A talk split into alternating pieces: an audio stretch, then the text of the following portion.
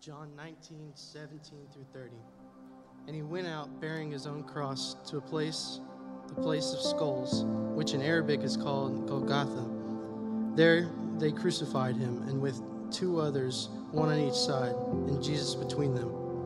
Pilate also wrote an inscription and put it on the cross. It read, Jesus of Nazareth, the King of the Jews.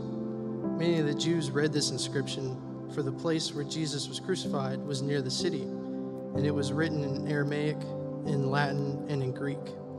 So the chief priests of the Jews said to Pilate, Do not write the King of the Jews, but rather, this man said, I am the King of the Jews. Pilate answered, What I have written, I have written. When the soldiers had crucified Jesus, they took his garments and divided them into four parts, one part for each, each soldier. Also his tunic, but the tunic was seamless, woven from in one piece from top to bottom. So they said to one another, Let us not tear it, but cast lots for it to see whose it shall be. This was to fulfill the scripture which says, They divided my garments among them, and for my clothing they cast lots. So the soldiers did these things, but standing by the cross of Jesus were his mother and, and his mother's sister, Mary, the wife of Clopas, and Mary Magdalene. When Jesus saw his mother and the disciples whom he loved standing nearby, he said to his mother, Woman, behold your son. Then he said to the disciple, Behold your mother. And from that hour the disciple took her, her to his own home. After this, Jesus, knowing that all was now, now finished, said, to fulfill the scripture, I thirst. A jar of sour wine stood there, so they put a sponge full of sour wine on a hyssop branch and held it to his mouth. When Jesus had received the sour wine, he said, It is finished, and bowed his head and gave up his spirit.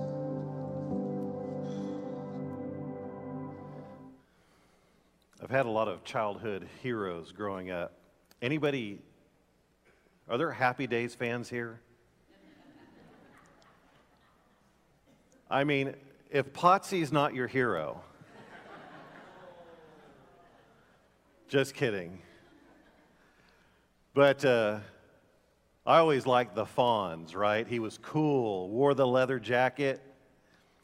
But uh, I also was a fan of a guy named Marion. We'd know him as John Wayne. And uh, I combined the two characters when I was five years old. I was, I was the coolest five year old on our block.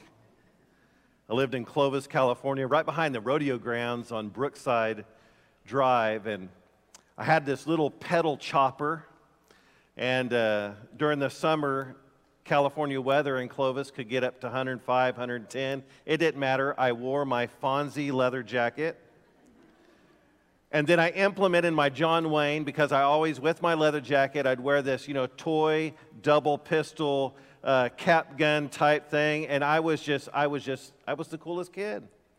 Um, I, I will claim that title. But, you know, I used to, you know, we, we love to, to play characters. We love to, to try to see life through their eyes. And uh, growing up, those are just some of the fun moments of uh, trying to be the Fonz or try to be John Wayne. In fact, I, John Wayne uh, was one of the reasons that I joined the cavalry. Seriously, no joke. Uh, I loved uh, John Wayne westerns and uh, when he was a cavalryman and when I was considering going to the army, I didn't know what job I wanted to do. And of course, the recruiter showed me a, a, uh, a, a, a you know, video of a cavalry scout, and I said, uh, John Wayne. And uh, except I didn't ride a horse, I was in a 32 ton Bradley uh, medal, but uh, they still called it a cavalry scout. And so uh, I, maybe he doesn't want to take credit for that, but that's who I was. And, and this morning, I, I, bring that up because this morning we're going we're going to finish up our series of unfortunate or fortunate events. And we're looking specifically at the title, It Is Finished. And I know some of you are going, Yes, last sermon, Brother Todd's going to stop preaching. Lynn's going to preach next week. I am finished. well, no, we're going to look at the title pertaining to the scriptures, It Is Finished. But what I want us to do this morning, just as I did with the Fonz or like I did with John Wayne, I, I want us to, to look through the eyes of the Apostle John this morning. I, I want us to look at the scripture, what he experienced, what he saw. Because I, I believe that the passage of scripture that we're looking at, there was a passionate side to John that, that, that didn't click with me until this week when I was studying this passage.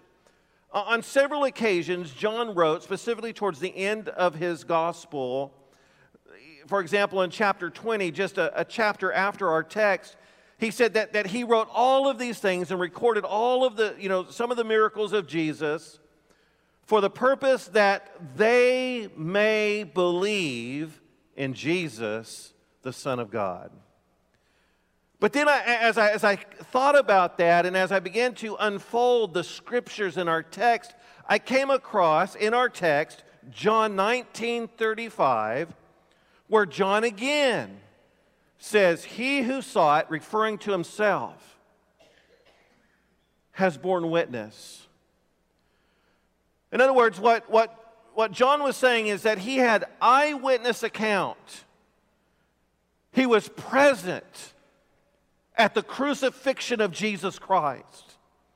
Could you imagine being there on that day where our Lord, the Son of God, the creator of the universe, where nails pierced his hands and his feet, and he was raised on that cross to suffer or die? Could you, could you just kind of, to the best of your ability this morning, put yourself in maybe what John had seen?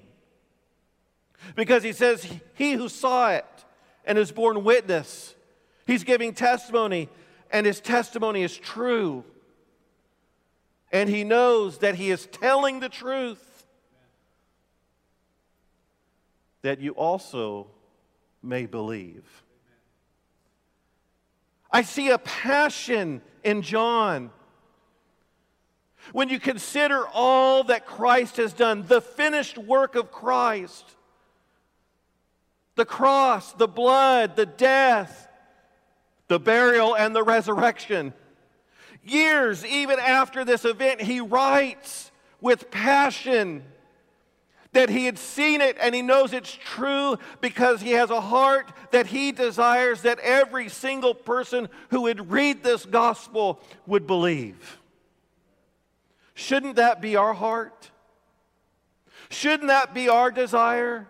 Shouldn't we, if we look through the lens of the, the Apostle John, that, that we can somewhat, that we have borne witness, we have testified as believers in Jesus Christ, that we have seen through the pages of Scripture the truth of the cross? And can't we know and say that this testimony, the Word of God, is true? And we know that it's telling the truth because we have a desire that our family and our friends and our neighbors may come to know the truth so that they may believe. I want us this morning to be passionate about the gospel. I want to be passionate about Christ because it's in Him and through Him that He has granted us forgiveness of our sins and given us eternal life because of what he did on the cross that day, 2,000 years ago, for us. For us. And so this morning we're going to look at the final words of Jesus when he said, When Jesus had received the sour wine, he says, It is finished. What does that mean? It is finished kind of think about everything that Jesus came to earth to do, everything that the scriptures testified that he would accomplish. That when Jesus on the cross said it was finished, that, that he fulfilled the scriptures testifying of his death. And also within this, this Greek word, it is finished, gives the idea that, that it was an accounting term. Anybody like eh, have their house paid off yet? I'm just beginning the process and I have a lot of money to go. But in 3,000 years from now, Hopefully, the rapture will take place first. Eventually, my heart's desire is that I'll get a little stamp on that saying paid in full. And that's what Jesus did on the cross, and he fulfilled all the scriptures and all that sin required. It took an innocent man to die on the cross to make a payment. Jesus did it, and he says, It is finished. I fulfilled the scripture, and I've paid the sin debt in full. Isn't that exciting? Does that not stir your heart? Do you not get fired up and passionate about it? If not, let's see if I can get this southern expression right. Your wood's wet. Brandon, did I, did I do did I do it okay? Brandon yesterday, if I could just kind of, you know, take a little side note for my sermon, our home builders class had a crawfish boil. And uh, there was some serious gluttony going on. But Brandon told me, he goes, We'll make you an Arkansan yet. So I'm learning, Brandon. Thank you. Thank you. Maybe you don't get passionate about the gospel and what Jesus did for you. You, you really need to, to go back and, and look at the gospel. You need to look at your heart because what Jesus did for us and what he did for you, what he did for me by taking my place and your place on the cross to die for us. Who would do such a thing but a God who loves us? A God who loves us. And so there's some things that we can learn about the finished work of Christ. As we look through the lens of the Apostle John, there are some things that we can learn and that we can apply. And my, if you get anything out of this sermon today, first of all, that you would be convinced that Jesus Christ died for your sins and rose again, and he's alive today. But also that we, as his children and followers, that we would be as passionate as John is in declaring the gospel that others may believe. So there's some lessons that we can learn from the finished work of Christ. First of them being, it compels us to consider the cruelty of the cross. We saw just a glimpse in the video the nails piercing the hands of Christ. Now, crucifixion had been around quite some time. The Romans seem to have perfected it. When you think about all that's involved with the cross, you begin to understand that it is an instrument of death. It's an instrument of death. And John reminds us that he went out bearing his own cross. And that cross was an instrument for the purpose of killing Jesus. And, and when someone was nailed to the cross, their feet were slightly bent their hands stretched out. And not only was that painful, just think about the severe beating Jesus took prior to carrying his own cross. In fact, we read in the scriptures that, that it's very possible that he was so weak and they wanted to prevent Jesus to dying on the road that they grabbed Simon the Cyrene to help carry the cross for Jesus. So his body was already battered and bruised and beaten, and they nailed him to the cross. And now Jesus had, had to try to keep himself upright. And, and, what it did was it was very difficult on the heart and the lungs. And he began to, you know, just to take a breath would stretch. And just think about how painful with the, the, the, the nails that he just to take a breath every time.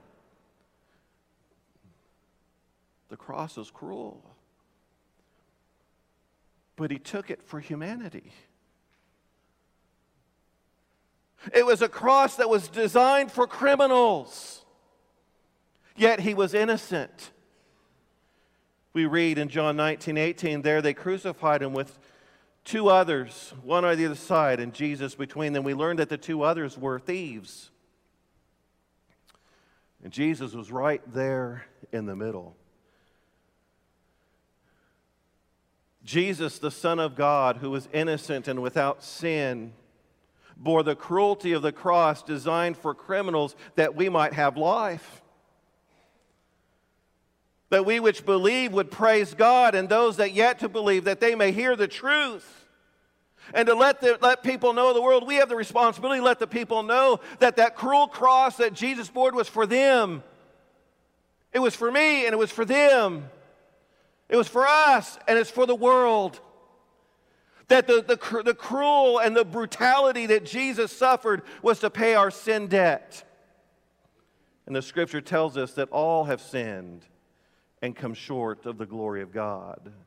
And that the wages of sin is death, and Jesus paid that debt on our behalf on that cruel cross of Calvary. Excuse me, Calvary. Got to get that right. Calvary, cavalry. Two different things, by the way. Cavalry ride horses. Calvary is a place also known as Golgotha, which we'll look at next. Because what we find is that it also compels us to be living witnesses. Not only do we learn and realize the cruelty of the cross, but it compels us to be living witnesses. And so when we look at the cross and we look where Jesus was and where he was crucified, that the crucifixion of Christ was for all to see. Notice, it says, And he went out bearing his own cross to the place called the place of the skull, which in Aramaic is called Golgotha. There's been a lot of speculations exactly where this place was. Um, but I can tell you this that most pictures that show the crosses on top of a hill uh, is probably not the place. Uh, crucifixion was oftentimes placed at crossroads, a, very high traffic area. There's a place outside the Damascus gate of the city of Jerusalem today. There's a mountainside that looks like a face of a skull. There's a lot of, of, of very strong evidence that that is the area, the place in which Jesus was crucified. But it would have been a place that people would have walked by for all to see. It was a great warning for people coming and traveling Jerusalem don't mess up or that could happen to you. And there was Jesus for all the world to see, displayed in all his glory, if you will, to see the dying Jesus. But what we also see is that there is inscription for all to read. It says many of the Jews read this inscription because Pilate had an inscription made for the place where Jesus was crucified was near the city, and it was written in Aramaic and in Latin and in Greek. So anybody passing by would have read a common expression in a language that they would have known.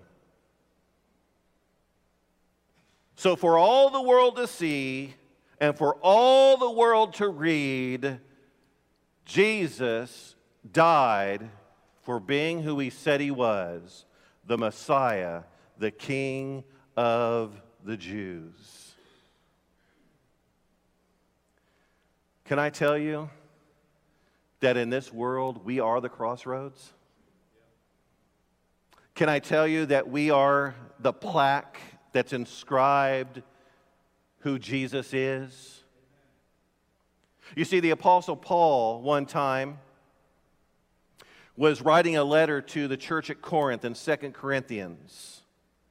And in this, this letter that he wrote, he was, he, he was kind of defending his apostleship because oftentimes a lot of the teachers and orators of the day had some credentials, a credential letter of their ability.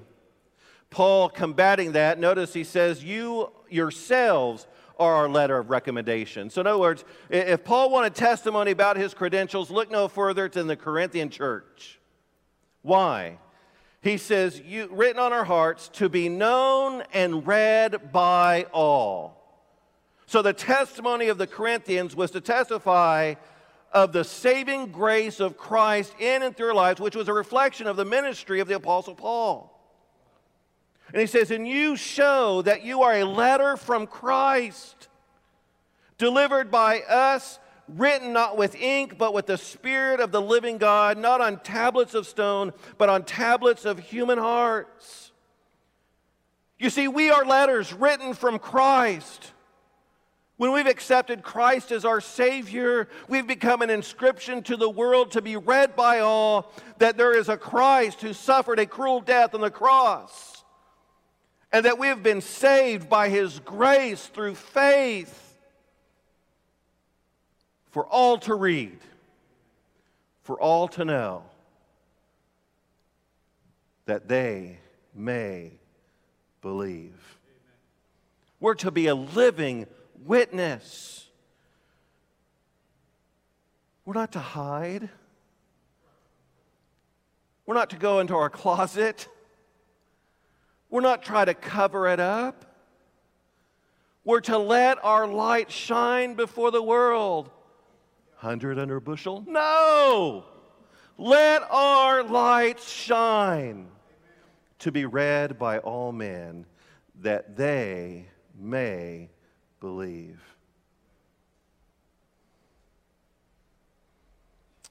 But it also compels us to realize there is hope. There is hope. I have a confession to make. I hope you all don't fire me after the sermon. I'm a Houston Astros fan. Yep, they cheat. Okay. Um, so, so far they're starting the season off pretty well. They're two and one. But last night, sixth inning, there was, you know, they were down zero to one. There was still a lot of hope. They lost two nothing. And that hope had an, you know, that type of hope has a little bit of doubt to it. But the hope that we have in Christ is a sure thing. Amen. There's no doubt to it. Even though there are those who will reject the gospel. And there will be many who reject the gospel. Even during the time of Jesus, not only did Jesus hear the, the clamoring cloud saying, Crucify him, crucify him, even at the inscription that was placed above his cross, they were upset about because it said, King of the Jews. And the Jewish people said, No, Pilate, We'd rather say, This man said, I am king of the Jews. I love Pilate's response to him. He just kind of put it to him I have written what I have written, I'm not changing a thing. Even then, we see the crowd, the people rejecting Christ. Do we see people reject Christ today? There is. There, there's a, such a rebellious, defiant attitude, anything pertaining to the scriptures and God. I remember years ago, I was teaching at a Christian private school. Our science teacher, I may have shared this with you before. I've told, told so many things to so many people, and so I don't even know if I told this to you or not, but here he goes. But the science teacher went to a conference on evolution. They were able to fill out a three by five card, send it in with questions. His question was pooled and asked, well, if you keep saying that uh, the evolution is a theory, if, there, if, if that is not true, then what other conclusion can you draw? And some of these were some of the, the highest authorities about evolution. And their response was if there is not evolution, the only conclusion you can get to is that there must be a creator, but we refuse to believe in a creator. You see the defiance in men? They refuse. They want to be gods themselves. They suppress the truth. But if we look at all of creation, we consider the scriptures, we have to come to the conclusion that it is true. And no matter how many people reject, no matter how many people despise, there is still hope. Amen. How do I know this? I love what John writes in the very beginning of this letter. There we go. He says, He came to His own, speaking of Jesus, and His own people did not receive Him. If we just stop there, we're like, why did He even come?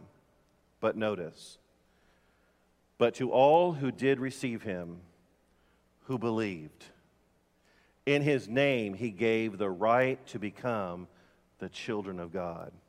Hey, look, we don't know who's going to reject Jesus, and we don't know who's going to accept them. But that's not our responsibility. Our responsibility is to bear witness to the truth that they have an opportunity to believe. So there's some that will reject, but there's still hope that many will still come to Christ. And oh, what a joyful, joyful thing it is to lead someone to Jesus. I kind of think that the, per, the joy that, that I have when I have the opportunity to lead someone to Christ is such a, a wonderful reward from God. I praise God for those opportunities. I love to see people come to Christ. Jenny and I, during the COVID time, we had this mom and this young girl. She was struggling. She, she kept, you know, in her bedroom crying out to Jesus to save her, but then feel like that Jesus didn't. And, and, and because she, she, would, she would do something wrong, or she'd just have this feeling that, that you, know, uh, you know, okay, I, am supposed to have this certain feeling, this certain, this certain reaction. And, and so we sat down at our, our table, and I just had her read the scriptures. And I said, This is what the scripture says. You know, if you accept Jesus by the sincerity of your heart, you're going to be saved. And she, she was reading the scriptures, and we, Jenny and I were talking to her, and all of a sudden, her face went from being sad to all of a sudden, like if you could literally see the light bulb come on, and her face just br- was bright and smiled. She says, I accepted Jesus. I know Jesus. And I said, Are you sure? You're not going to doubt?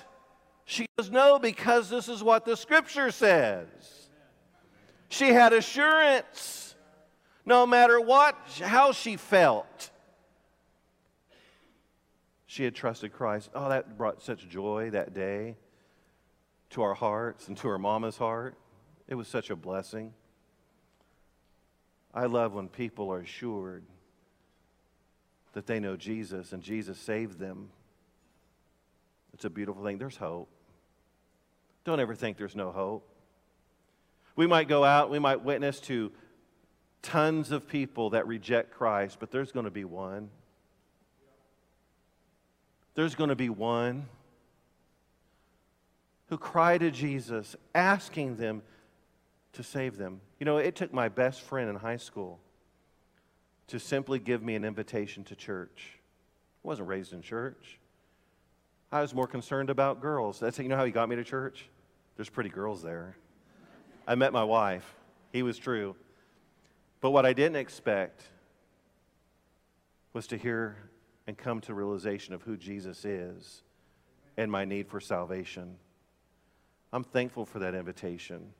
I'm thankful for the people who shared with me the gospel where I can come to trust Jesus Christ. You know, you could be that person to invite, to share Jesus with others because there is so much hope for them to trust Christ.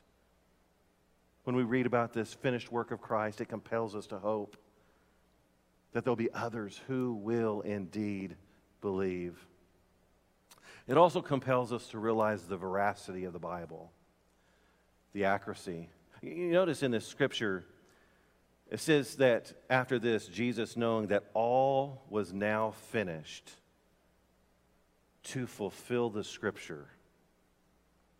You know, on three occasions, on three occasions in this context, it supports how accurate the Bible is.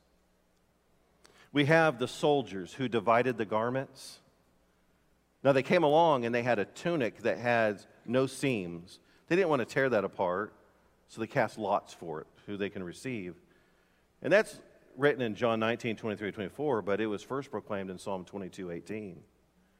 Can you believe it? Just as the psalmist wrote, hundreds of years later, it was fulfilled.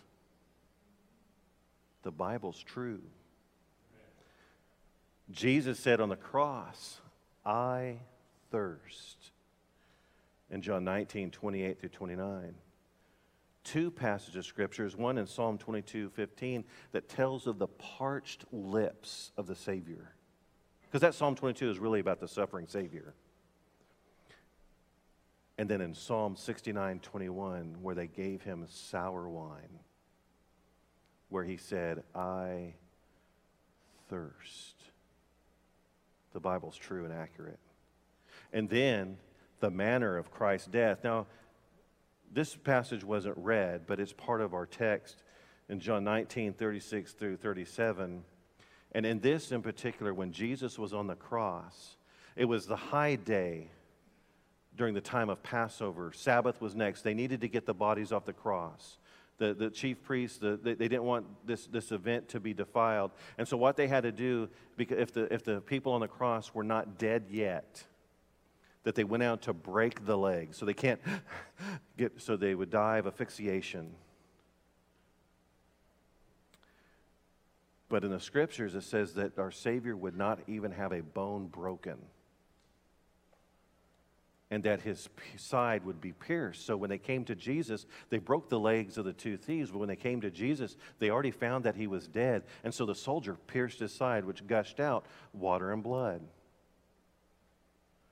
Well, if we look at the scriptures, Psalm 34 20 testifies that his bones will not be broken, and Zechariah 12 10 says that his side would be pierced. The Old Testament portrayed what Jesus would endure. And John's testifying that the Bible is accurate. Now, why is this important for us today? If we saw things through the lens of John's eyes, you know, even what he was preaching and what he was sharing was going to be challenged. There's going to be many stories and many fables, you know, uh, presented about Jesus. Even in his resurrection, you know what? They, they immediately started saying, oh, we'll just say his disciples stole the body. But we have a script, we have the scripture in which we can have confidence in that is accurate and true. And we can bear witness and we can testify because the Bible is accurate. I know that salvation is true and what Jesus Christ did for us is true. And I can share it with you. And I can have confidence that everything that, that we say and do will be found within the pages of Scripture. This is not just some figment of our imaginations, it's based on what God has revealed to us through the pages of Scripture. It's true. That's why when Paul wrote, all scripture is breathed out by God and is profitable for teaching, for reproof, for correction, and for training in righteousness. It is God breathed.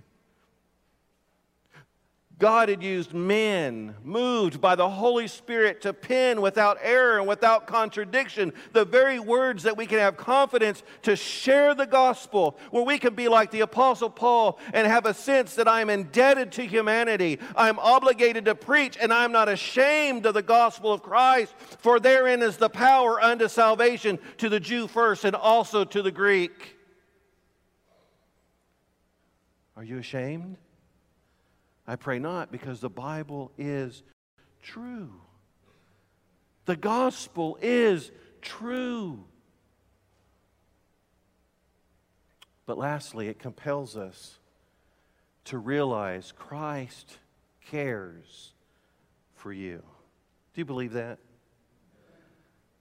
I hope so. You know, while Jesus was there dying on the cross, we see in our text, he did some, it was a very intimate moment with Jesus and his mother and with the Apostle John. We're told that when Jesus saw his mother and the disciple whom he loved standing nearby, he said to his mother, Woman, behold your son. Then he said to the disciple, Behold your mother. And from that hour, the disciple took her to his own home. In other words, what was happening is Jesus, as the firstborn, had responsibility to care for his parents. Obviously, Joseph was no longer in the picture at this time, probably has been dead for some time. And we see that Jesus had the responsibility to care for his mother, and while he was on the cross, he was concerned about her well being. So, you know what he did? He didn't entrust them to his unbelieving brothers at this time. Not sure when his brothers came to know the Lord. We know that two did, at least. But here we see that what Jesus did, he was concerned and cared for his mother, that he asked John, the Apostle John, care for her. I'm pretty sure the responsibility probably went something like this John, I want you to care for her as I would care for her. And from that hour, guess what John did? He cared for Mary, the mother of Jesus. But you know, this wasn't the only instance. No, we have others. Do you remember when we find in scriptures there was a, a time between when Jesus was nailed to the dividing of his garments by the thieves? And you know what he prayed about those that were nailing him to the cross? Father, forgive them, for they know not what they do.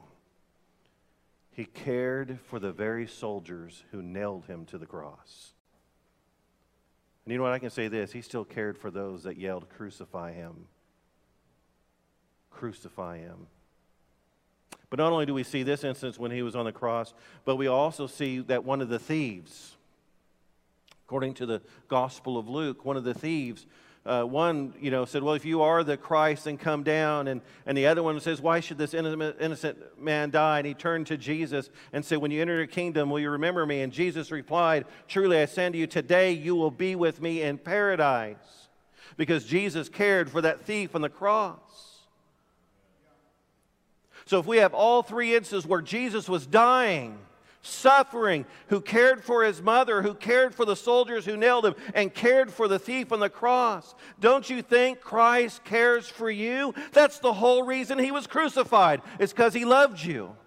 For God so loved the world that he gave his only begotten Son, that whosoever should believe in him should not perish. God loves you. You. You're here this morning not knowing Christ. Can I just say that He loves you? God demonstrated that love that while Christ was crucified, He died for you on your behalf. He loves you. But for us who believe that we see the finished work of Christ, you know that He cares for Vladimir Putin? Do you know that he cared for Saddam Hussein? Do you know that he is, cares for even the most cruel people in the world? That's the reason he died. He loves us. He loves you. And sometimes, though, as we go out to the world, we look at people, we may judge people that they're not worthy of the gospel because of what they did. No, they're worthy because God cared for them to die for them. It doesn't matter if someone who's unlike us, who dresses different, who might be tattooed from head to toe, who might be involved in some of the gross immoralities of our life, they need to hear the gospel. Sometimes we're too comfortable and only sharing the gospel with people like us. I'm glad that Jesus is not so narrow minded. And we exist as believers in Christ to go to the uttermost parts of the world.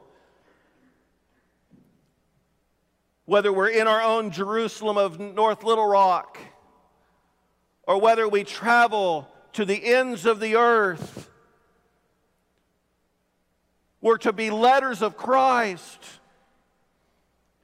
After considering all that we've considered this morning, the cruelty of the cross,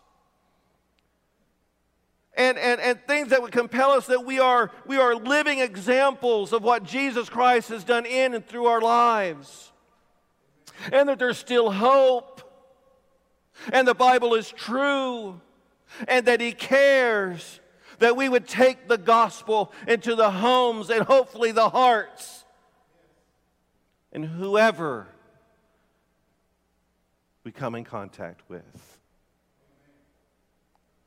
This week, we concluded the World Mission Seminar that our church has hosted for many, many years. In so many ways, the world has come to us. Right here, right where we live. Will you share the gospel? Will you love them as Christ has loved you? Would you tell them the hope that we have in Christ? Because if we look through the lens of John eyes, even years after he witnessed the crucifixion of Christ, he wrote with passion and compassion that he bears witnesses and he tells the truth that others might believe. Is that your heart this morning? I got a new neighborhood I live in. I don't know all my neighbors yet. But if I know my neighbors, I want to know one thing Do they know Jesus? Do they know Jesus? Our church settles around a neighborhood filled with all sorts of nationalities and people and even different social status. You know what we should desire to know about our community? What they've done with Jesus. Have they accepted him? Have they trusted him? But how will they know if we don't go? So, this morning, as we come and we prepare our hearts and we think about Easter coming up, let us be a people that go out to the highways and the hedges and compel people to come to Christ because what He's done for us. Will you tell? Will you share? Will you be that living witness for Christ? He is worthy. We share so many things that's happened good to us in life. Hey, you know, if we won the lottery, I'm pretty sure you wouldn't keep it quiet. If you get $5,200, be sure to use it for the carpet.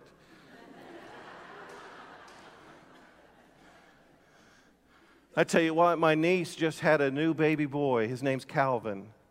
You know, they didn't, they didn't keep that from the family.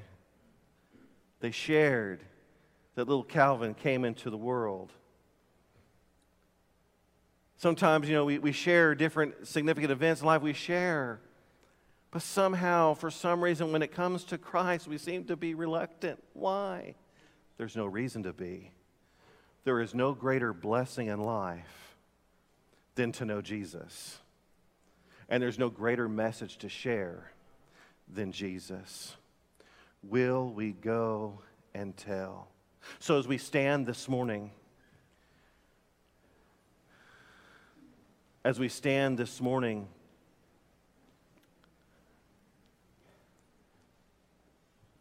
if you're here and you don't know Christ, I would love for you to come and I will pray alongside you. I will share with you in the pages of Scripture even further how much He loves you if you'll just call on Him today. But if you know Christ, as a church, we've been commissioned to go out and to make disciples. That's not Lynn's responsibility alone and it's not Aaron's, and it's not mine. It's a collective effort Amen. to share Christ. Will you go? Will you be like Isaiah? Here am I, Lord, send me. Maybe you're here this morning. Maybe God has been working in your heart to actually surrender to the ministry, to preach the gospel. Then preach the gospel. Maybe God's been working in your heart and life, maybe working for a people group in a foreign field. Don't be reluctant. Surrender to what God is calling you to do. We are to be a going people to preach the gospel. Will you make that decision today? Will you trust Him? Will you share with someone the gospel? What will you do? Surrender today. I'm going to ask our pastor if he would, he would come and stand up here. I'm going to lead us in prayer. But if there's a decision that you need to make this morning, trusting Christ, following the Lord in whatever capacity, come talk to our pastor. Come to him. Let us pray. Our Heavenly Father, we thank you so much. And I don't think thank you is enough, the right words even to express our, our heart and how we feel about what you accomplished on the cross for us. But Father, thank you for dying for us. Thank you for living for us.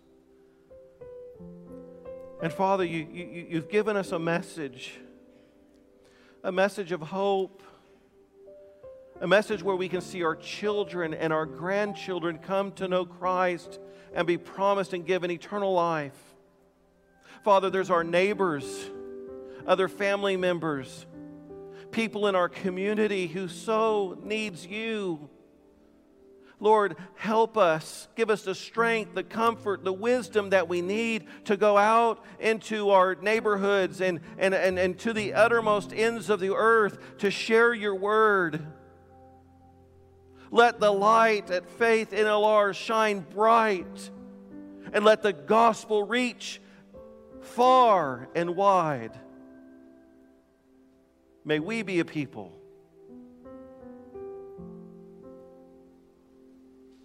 a gospel people that love you and that love others and share with them the word of light, that lives will be changed, souls will be saved, and Lord, you would be honored and glorified. We ask all these things in your holy and precious name. Amen.